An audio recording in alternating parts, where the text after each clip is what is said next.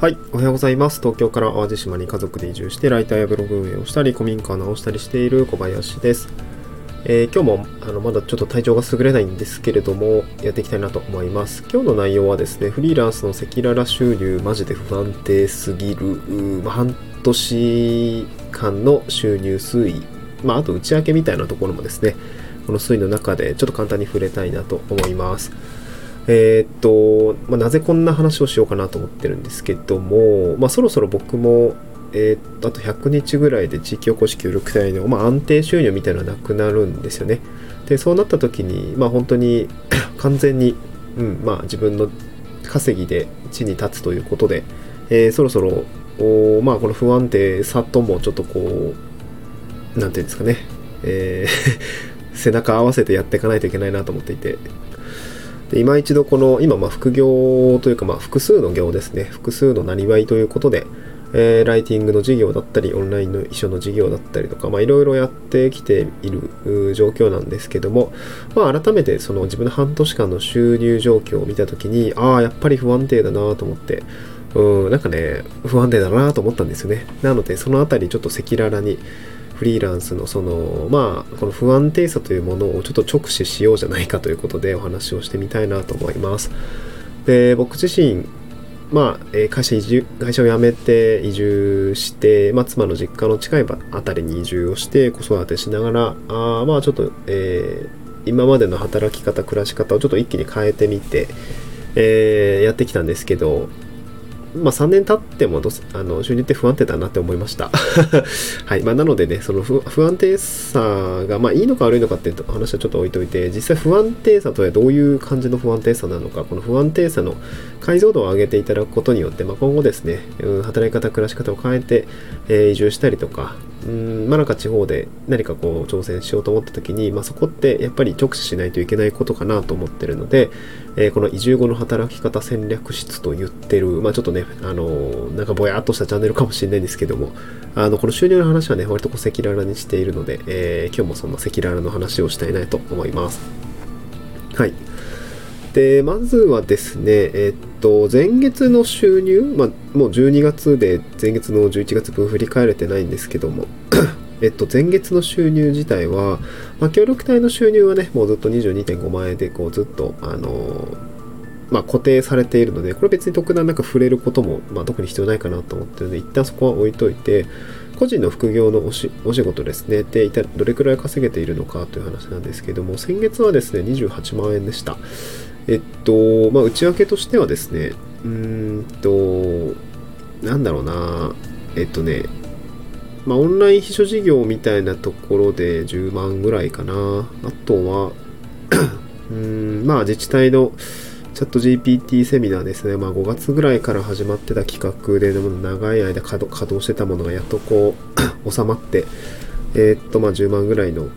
収入になって、でまあ、あとはですね、まあ、これも自治体のこうシンポジウムの活動、まあ、ワークショップ、ワークショップだったり、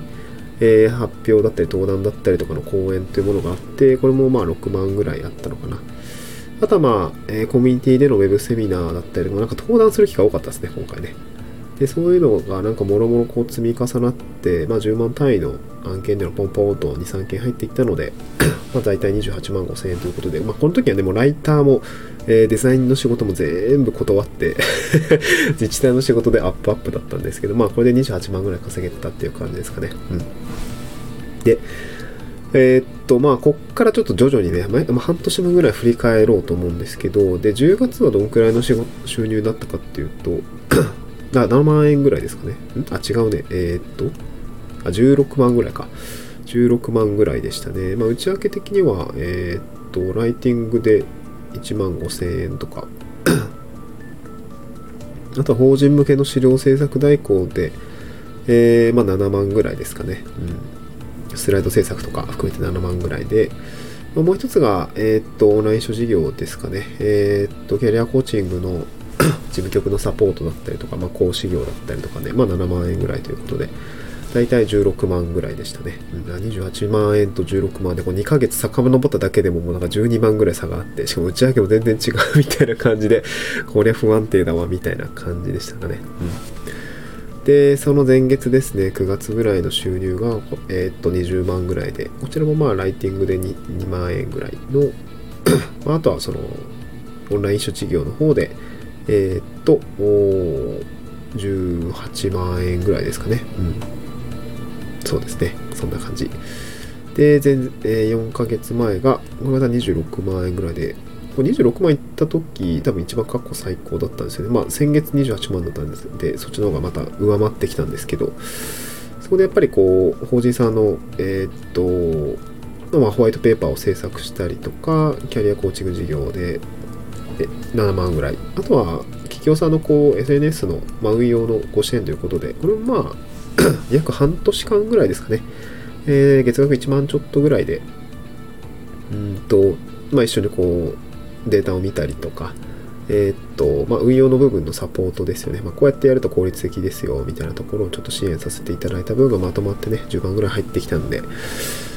えー、26万ぐらいになっているというような感じですね。で、その前月が、まあ、6月分ですけども、おだいたい13万円ぐらいで、えー、これはまあ、あれですね、ホワイトペーパーで、えー、6万ぐらいですかね、執筆で6万円ぐらい。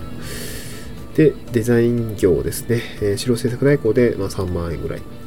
あとは、うんまあ、コーチングの事業ですね。の事務局サポートの部分でまたあ4万ぐらいで、まあ、13万円ぐらいともうなんかね半年間を各月見た時にもまあなんかもう20万超えてない月もあれば20万超えてる月もあって本当にバラバラでしかも何て言うんですかね。ライターでずっと10万円稼げてるっていうわけでもなくて ゼロの月もあればえー、っと9万ホワイトペーパー3本ぐらい書いて、まあ、9万、まあ、10万近いものがあったりとかもするしでデザインでねまた7万円ぐらい稼げてる時もあればもう0円の月もあるしであとまあ読めないのは自治体の案件だよね。これ入金だったり売り上げのタイミングってまああの完了届だ出したりとか。うーん。まあなんかシンポジウムが終わってえー、まあ、請求書出したタイミングとか。で、まあ、あとは本当に長期の5ヶ月からあ6ヶ月ぐらいのこうプロジェクトで動いて 長期で終わったものが、えー、ここで売り上げとして立ちますってなった時にあのそうなるともういつの売り上げなのか全然読めないんですよね。でそこがねなんかすごくこう、うん、不安まあ不安定さをかきたてるようなもの。なんかこれって別に継続案件でもないので結構単発だったりもします、まなのでうん本当にフリーランス個人事業主の収入ってああ読めないなっていうところがねなんか今の働き方の時点でも思いました。ちょっとねこれ怖いんだよね。自治体のポーンと入ってくる10万とかの案件って別に本当に継続じゃないんで多分もう来月もわかんないし再来月もわかんないしって感じで 読めないんだよね。だからライティングとかデザイン業でもうちょっとこうしっかりと営業体制整えて、えー、長期のお客さんを捕まえたりとか、まあ既存のクライアントさんからどんどんどんどん巻き取って、うん、まあちょっと安定した基盤と、まあやっぱりディレクトディレクター的なポジションとして立ち回って、もう少しこう規模がさばけるようにしないといけないなというところは本当にありますね。これも全然余裕ないですねという感じです。うんどうですかね。まあ、これを聞いてくださってる個人事業主の方がいらっしゃったりとか、フリーランスの、まあ、駆け出しの方もいらっしゃると思うんですけど、うーん、まあ、これが現実ですよっていう感じですかね。もうめちゃくちゃ赤裸々に言ってますけど。いや、どうなるんだろうね。あと100日後協力隊のお仕事なくなって、固定報酬なくなって、まあ20万ぐらいポーンとなくなるわけですけど、うーん、月10、20、月25万、30万ぐらい欲しいよね、とは思うんだけどね。自分の今のリソース的にうーん、協力系のお仕事がなくなったとて、別になんか大きく減るわけでもないと思うんですよね。だからちょっとこうやっぱ働き方だったり仕組みをね、えー、変えていかないといけないなというふうには思いました。うん。まあやっぱりお金を稼ぐって大変ですよね。うん、大変。大変なんだよな。まあでもこう、今ウェブ上で稼げてるのは、まあ救いだと思います。やっぱり地方で生活していくときに、やっぱ先行投資が大きくなりがちだと思うんですよね。店舗を構えたりとか、えー、なんか資材を大きく投入して飲食店開業するとかカフェ開業するって、やっぱり大変だと思います。先行投資がやっぱりありきで、えー、大きくお金を投じないとね、そもそも開業までこぎつけられないみたいなところもありますし、僕も古民家今直してるんですけども、1200万ぐらい突っ込んだ気がします。僕のお金はちょっとしかつぎ込んでないんですけど、まあ、協力隊のお仕事の一つになってるので、まあ、1200万ぐらいね、あの、いろいろ突っ込んでますけど、うん、開業するって大変だなって思いましたね。これ自分の資材を投じてやっていくってなかなか大変なんだろうなと思いました。はい。まあでもね、まあ、地域のお仕事っていうのも一本持っているっていうことは結構それはそれで重要なことなのでなんか、それはそれでね、もっとやっていきたいなと思いますね。うん、もうあと100日ぐらいで 古民家もちょっと直しきって引っ越して、あとはね、あの、旅行業の資格を取ったので、そこの事務所を開業したりとか、あの、宿業もね、もう多分2、300万投下しないとちょっとあの設備が整わないとは思うんですが、そういうとこも、まあ、ちゃんとちゃんとやっちゃって さっさと古民家 宿の開業をして、大きく仕事が動かせるようにしたいなと思いますね。まあ、そのためにはしっかり Web で利益率の高い事業をしっかりして、うーん、まあ、活動資金をね、えー、工面した上で事業を進めたいなとは思ってるので、うん、なかなか大変ですね。うん。大変という話でございました。はい。今日も聞いてくださってありがとうございます。今日ですね、あのー、関連放送の中に、まあ、とはいえ、めちゃくちゃ脱サラ移住して協力隊のなったんですけど、一番最初のこう収入ですね。まあ今で今であればね、まあ、ライティングで数万円とかデザインで数万円とか、えー、オンライン書事業で数万円って、まあいろいろこう、何かしらかき集めて、まあ20万とか28万とかね、えー、先月作ったわけなんですけど、まあ別にそういうことも最初からできていたわけじゃなくて、もともとね、地域保守協力隊にしかやってなかったんですけど、手取りね、この時めちゃくちゃ低かったんですよね。多分ね、8番ぐらいしかなかったです。大丈夫かって思うんですけど、